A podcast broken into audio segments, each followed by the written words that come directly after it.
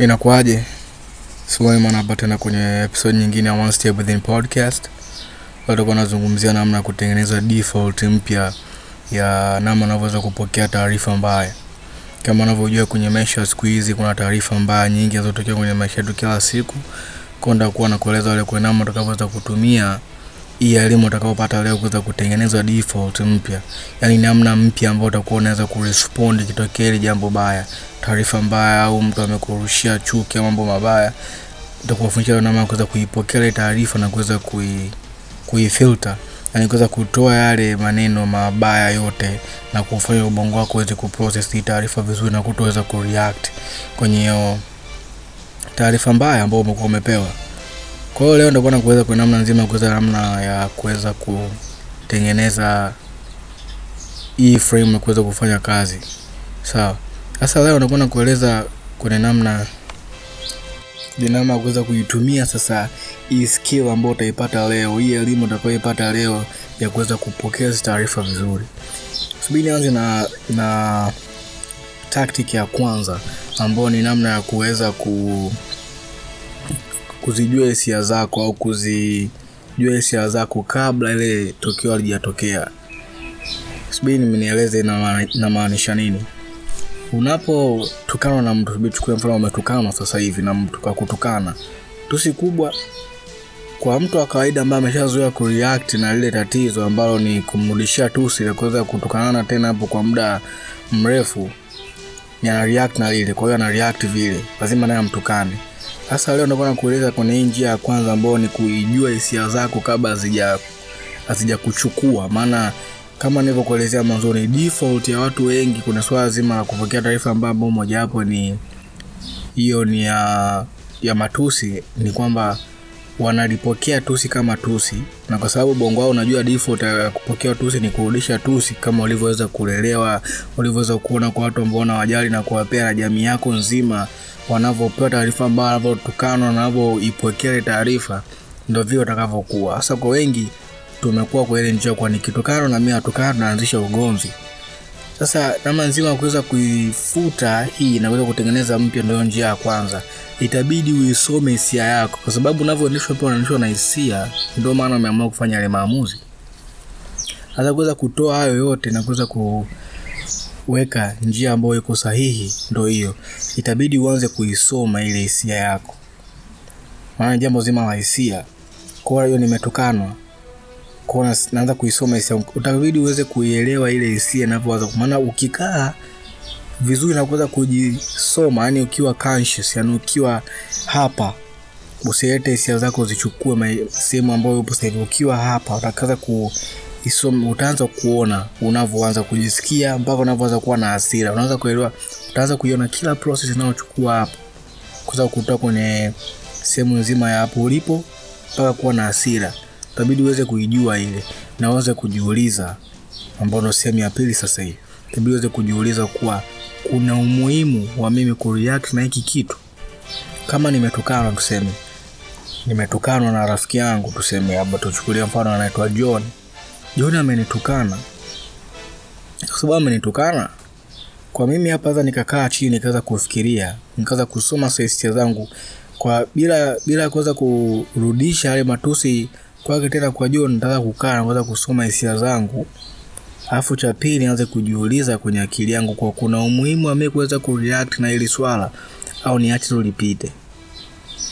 Kama jibu litakuwa liache lipite, maana uta, utajua ujibu la ukweli jua hili jambo ukiangalia situation yenyewe. Kuna umuhimu wa mimi kureact jua hili swala au nikireact tu nitakuwa ni mjinga, nitakuwa napoteza nguvu zangu na mambo yangu mengine. Inabidi ujiulize hivyo mwanzo. Ukishaweza kupata sasa hayo majibu, unaweza ukafanyaje? Unaweza ukaamua ukasema acha tulipite na kuamua kuondoka. Hiyo jambo la pili. Jambo la tatu, unaweza sasa kuweza kuongea au kuwasiliana na ule mtu ambaye amekutukana, amekuwa kwa unamwona kama adui amekutukana. Kuna dhumuni zima, mengine waga ni tatizo labda la mtu kulingana na leo alivyoamka au siku yake ilivyokwenda. Wengi wakiharibiwa siku, waga wanatembea na ile hasira na maumivu kwenye siku yao nzima. Maana wanaambiwaga kila unavyoamka asubuhi usipende kuiharibu siku yako ya asubuhi. Ukiweza kuiharibu siku yako ya asubuhi, siku nzima itakuwa imefanyaje? Utaiharibu.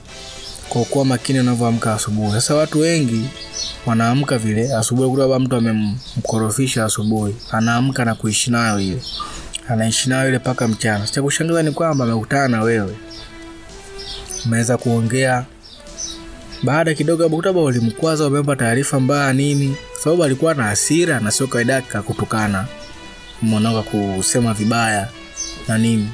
Jambo tu la wewe kuongea na kumweza bana, John, imekuwaje leo? Kuna tatizo nimelifanya mzee, au kuna shida imetokea nyumbani? Mambo anaenda salama? Mbona leo kama upo sawa hivi? Mwanasicha kuzoea bana kureact kama hivi, kuna shida mzee? Au nisamee. Kwa mtu mwenye akili timamu anaweza akazungumza na akwambia "Ah, bana, samani sele moyo, mimi sikujua bana kama ah, mambo yalikuwa ni mabaya leo, jua mambo yalikuwa jaenda vizuri, samani bana, nimefanya hivyo, ah, ni hasira, nisamee ndugu yangu na nini, kama ni muungwana. Kama sio muungwana, sasa akiweza kusema mambo mabaya, njia nyepesi au njia nzuri ndakaweza kukusaidia kwa siku ya leo, au mi napenda kufanya ni kuweza kuamua kuondoka, naondoka kabisa sababu hatutaki nia nzima ya kuweza kuifanya hisia yangu nichukue kama inavyofanya kila siku kwenye maisha yetu. Hisia na kuchukua wewe, inakuongoza wewe kuliko wewe unavyoiongoza hisia yako. Ndio maana maisha yetu kila siku tunaongozwa na hisia, tunafanya maamuzi ya kijinga kwa sababu hisia ndio inayotuongoza, sio sisi tunaoiongoza hisia. Sasa nataka tuweze kuitafuta namna ya kuweza kuiongoza hii hisia yetu, kuweza kufanyaje, kuweza kutoa tuweza kuiweka katika simu ambayo ni nzuri, ambayo nikipewa taarifa ambayo nikipewa ishu mbaya yoyote, naweza kuiprocess ile sehemu vizuri, ile situation vizuri, na kuweza kutoka sasa na kuweza kuwa mtu nini, kuwa mtu mwema, saa kuwa mtu mzuri navyokuja kwenye hili swala. Naeleza hii taarifa kwa sababu ni mambo ambayo yanatokea kwenye maisha yetu kila siku. Kuna taarifa ambazo zitakuja sasa, nama kuipoteza zile taarifa, unataka weza ku kutofautisha kati ya mtu ambaye anaweza akaienda siku yake inaweza ikaenda vizuri au la. Sababu unaweza ukaamka asubuhi kama na biashara unaweza ukapewa taarifa mbaya, bana, duka lako limeibwa, limefanyiwa ujambazi au nini. namna utakavyoweza kuprocess ile taarifa ni jambo moja muhimu sana, sababu ni jambo ambalo litaweza likadetermine kama unaweza uka ile siku yako nzima ikaharibika, wengine wiki mpaka mwezi, wengine mpaka mwaka inaenda siku inaharibika kwa sababu ya jambo dogo tuliloweza kutokea ile siku moja. Sasa nataka tuweze kuiprocess hii taarifa vizuri, ili tusiweze kurudi nyuma. Nia nzima hapa tusiweze kurudi nyuma, tuweze kuwa ngangari, tuweze kusimama juu ya vile vitu ambavyo tunaviamini, kuweza kusimama tete na kile tunachokiamini na kutoweza kurudishwa nyuma kwa ajili ya maneno mabaya tu yanayotoka kwenye vinywa vya watu kwa watu wengine, mpaka watu ambao wako ndani ya familia yako, watu ambao wako kwenye duara lako la watu ambao unawapenda na kuamini. Yale maneno yao asiweze kuturudisha sisi nyuma. Ndio maana nzima ya leo kwa unaweza kufilter haya maneno yote, haya maneno mabaya yote, na kutoweza kuyapa ruhusa kuingia ndani mwako na kukontrol hisia zako, maana silaha kubwa ya, adui ni kuweza kucheza na akili yako na hisia zako. Kwa kuweza kucheza na hisia zako, utakasirika, utakuwa na na, na ile roho ya kisasi pale tuweza kucheza na wewe, ndio pata kabisa kukamata na kuweza kukushusha chini sasa, na kuweza kurudisha kuelekea kwenye jambo wao litaka kuweza kufocus muda wako mwingi, kuweza kujua namna ya kuweza kumdondosha adui. Achana na haya mambo, kwa sababu hayana msaada wowote. Nimeweza kugundua haya mambo karibuni, wameweza kuamua kuweza kufanya maamuzi aliyokuwa sahihi, kuweza kufanyaje, kuweza kujitoa kwenye nafasi ambao wanalipo, kwa sababu ni nafasi ambao ni nzuri. Usiweze kupoteza muda kukaa na kufikiria mambo ya kuweza ku kurudisha kwa adui, amenitukana, amenisema vibaya, labda social media, amenisema vibaya mtaani na nini. Usipoteze nguvu yako akili kuweza kufocus kwenye namna ya kuweza kuli solve lile tatizo, ila tumia hiyo hiyo nguvu yako ya hisia na elimu uliokuwa nao kuweza kuendeleza jambo lako, jambo la kwako, lile la kwako ambalo umeletwa hapa duniani kulifanya, lishikilie lile, lichukue lile, litaenda. Kwa sababu kama alivyokuwa siku zote, maadui na watu wabaya watasimama kama una kitu ambacho ni kikubwa zaidi yao.